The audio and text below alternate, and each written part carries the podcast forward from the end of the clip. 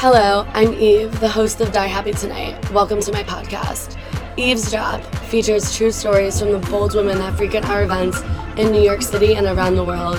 Enjoy! I grew up actually in the hood of Las Vegas, and my mom worked three jobs and put me in a private school across town. So I saw like both sides of the spectrum growing up. And um, I moved to New York when I was 18 years old. I was here for a few months, and I went back to Vegas, and I was uh, training for Junior Olympics at the time, and I finished doing that. And then I kept going back and forth, and finally, you know, I turned 21, and I was like, all right, that's it. I'm moving to New York City. Can you explain to me a little bit what the hood in Vegas is like? Um, so I mean, you just shouldn't like walk around at nighttime. There's a lot of drugs being sold. There's a lot of like. What's the craziest shit you've seen? So I never saw this, but my parents and my brother did. One year they like blocked down like my road, and there was like, they had like a SWAT come out, and there was like a shooting going on.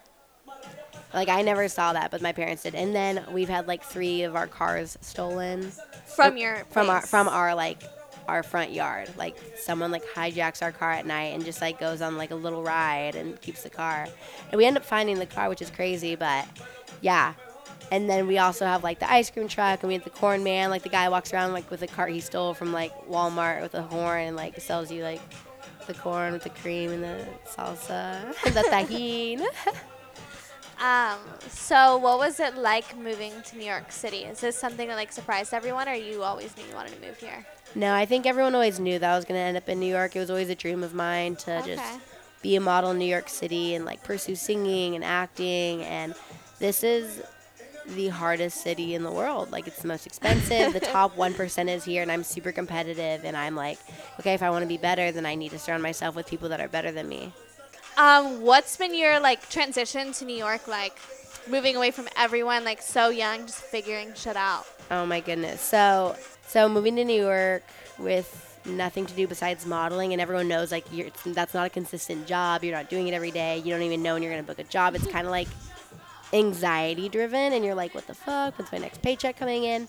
So when I first moved out here, I had so much free time. I was literally just like working out like crazy and I had like I don't know. At first, I hated it. I was like, I hate this city. I'm moving back to Vegas because I had like all my friends there, my family, work every day, and like I love that. And I came out here and like I felt like I had nothing.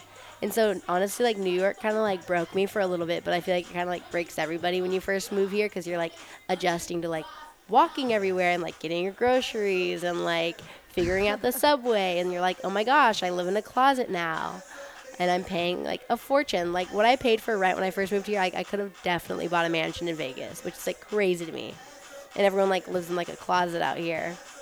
Um, but like it's been a good seven months that I've been here, and I literally have like I'm not kidding, I have seven jobs. And I want to hear some of your craziest stories.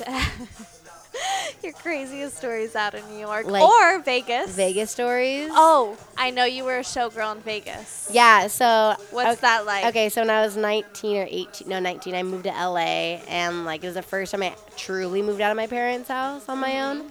And like saving accounts don't last that long, and like life is expensive. And um, I was living there for about six months, and then I was like, oh my gosh, like I need to go back to Vegas, like I need money. Because when I lived in Vegas, I live at home for free. Um, and then once I moved out, like obviously paying my rent. And I moved back to Vegas and I was like talking to my friends. I was like, oh my gosh, like I have no money. What am I going to do? And they're like, oh, come work for my company. I have a showgirl company. And I was like, what? No, heck no. Like growing up in Vegas, like I would see these girls on the strip walking around dressed up as like You're like dressed in like the burlesque showgirl costumes. It's like the bra and the skirt and the feathers on your head and the feathers on your on your back and like in stripper heels. And I was like, oh heck no. And my friend was like, come on, just try it. Like you don't get paid hourly. You only make money off of tips. And I was like, all right. So like two years. Oh god, I'm 22. Okay, so like three years ago when I first did it, Oh my god, you were how old? I was 19. I was 19 years old in Las Vegas, and I remember being out there and the girl's like teaching me the spiel, and she's like, "Yeah, like we just asked for tips." So we're out there and like people are walking. We're like, "Welcome to Las Vegas. How y'all doing?" They're like, "Oh, we're good. Like, where are you guys from? We're from Texas. Oh, cool. I love Texas." Woo." All right, we're gonna do three different poses with you guys, and just to let you know, we do just pose for tips. Is that okay? And they'd be like, "Yeah, yeah, that's fine." So now we have consent. We take the first photo, hands on our hip, and then the second photo, hands up, and you like you have your leg raised, and then you're like, Las Vegas on three, one, two, three, Vegas, and then you kind of like whisper in their ear, all right, just to let you know, the average tip we usually get is 20 a model. Um, but it's the generosity of your heart. I appreciate anything. Thank you. And then you do the last photo and you like blow a kiss to the camera. Um, now, if I had like a group of guys, I'd be like, oh yeah, just to let you know, average tip is 20 a model, but you look like you're above average. Or if I see 100, but I think, oh, or you could just give me the 100 and make my night. Um, and sometimes, you know, like that's a lot, 40 bucks for a photo that you're taking on an iPhone, like that's ridiculous. Um, and these, regardless, these costumes are beautiful, but still, that's a lot of money for just one photo. Ok- Okay, so what's been your craziest night out in Vegas? The So- most, not a cute story, because I, I don't know. So, my craziest night out definitely has to be my 21st birthday last year. oh my god, Um, the videos I have seen. They're on my Finsta. What's up? so my friend, my friend surprised me with a taco party, and uh, you know what a Four Loko is?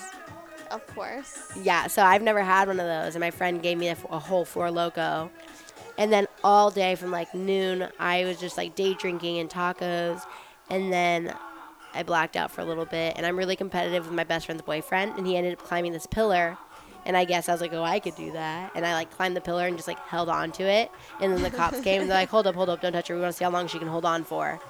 So I held on for like a good two minutes, which I I have no rec- rec- uh, recollection, There's just of. videos of you looking like you're stuck to a wall. Oh, I completely am. I was like a sloth. It was great. I'm dead. Um, and then after that, we went to the club and I like just did like I don't even know how many tequila shots. And then inside the club, I was just like literally the girl like crying in the club, like, "Oh my gosh, I have the best friends ever! Thank you guys so much! Oh my goodness!" Um, and I ended up like I guess throwing up in a plant, and so did two of my friends.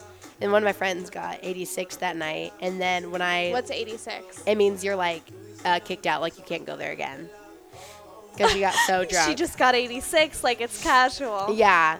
Um, and then I guess when we were leaving, so we took my mom. I have like a mom van in Vegas. We like I drove all my like all my friends in the mom van. Uh, we were parked on the top, like on the Paris, and um, I was just like passed out in the parking lot, like literally just like I looked dead in the video. And then so I have like I play a lot of like Christian music in my van, and they like turn my car on, and like there's like Christian music blasting. And I'm like passed out on the floor, and I end up flipping my friend off. And I woke up at my brother's house the next day, and I was like, "What happened last night?" And my brother's like, "I have no idea." Oh my god. It's Yeah. fucking insane. What about New York? Oh gosh, one of my wildest nights in New York.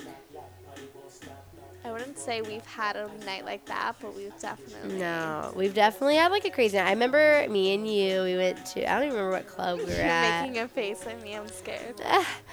I don't remember what club we went to, but Cheat Codes was performing. Oh, and we were like, cheat oh my goodness. And then when we went back, and I posted them in my Instagram story, and we went back to your, We're, to like, your laying in My apartment. he like messaged me and was like, oh, come over to our hotel. Let's do this. We were like debating, like, is this an after party? And we're like, no. Yeah, it was just us. And I was like, no, come over. Let's like sing and like hang out. Yeah, but it, Um, we decided it was a bad idea, so yeah. that never happened. And what would you say has like shaped you as a person the most in your life? If you could pinpoint it back to one thing. It was definitely my athletics. Um, growing up, my, my dad was my coach in soccer for like five years.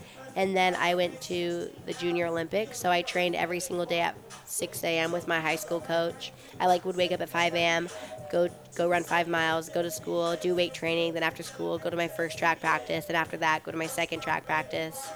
And um, my dad always told me, he's like, no one's gonna push for you more than yourself. And just seeing my mom like work three jobs and like hustle for like whatever she wanted, I was like, all right, if I really want whatever I want in life, I really gotta work for it. And so it's just like being determined and knowing exactly what you want and mapping it out. Like, okay, how am I gonna achieve this? How am I gonna get it? And doing anything it takes to get there. Damn. Do you have anything else you want to share on this episode before we head out? Oh, what do I want to share? Oh, uh, stay fierce, be you, be savvy. All right, ladies, make that money, catch that bag. My name is Jesse. Stay fierce, and I'll see you at Rosewood. Eavesdrop, produced by Die Happy Tonight, a New York City based nightlife design company and the creators of Rosewood. Meet the women in this podcast at our private events in New York City and throughout the world by joining our email list at www.diehappytonight.com.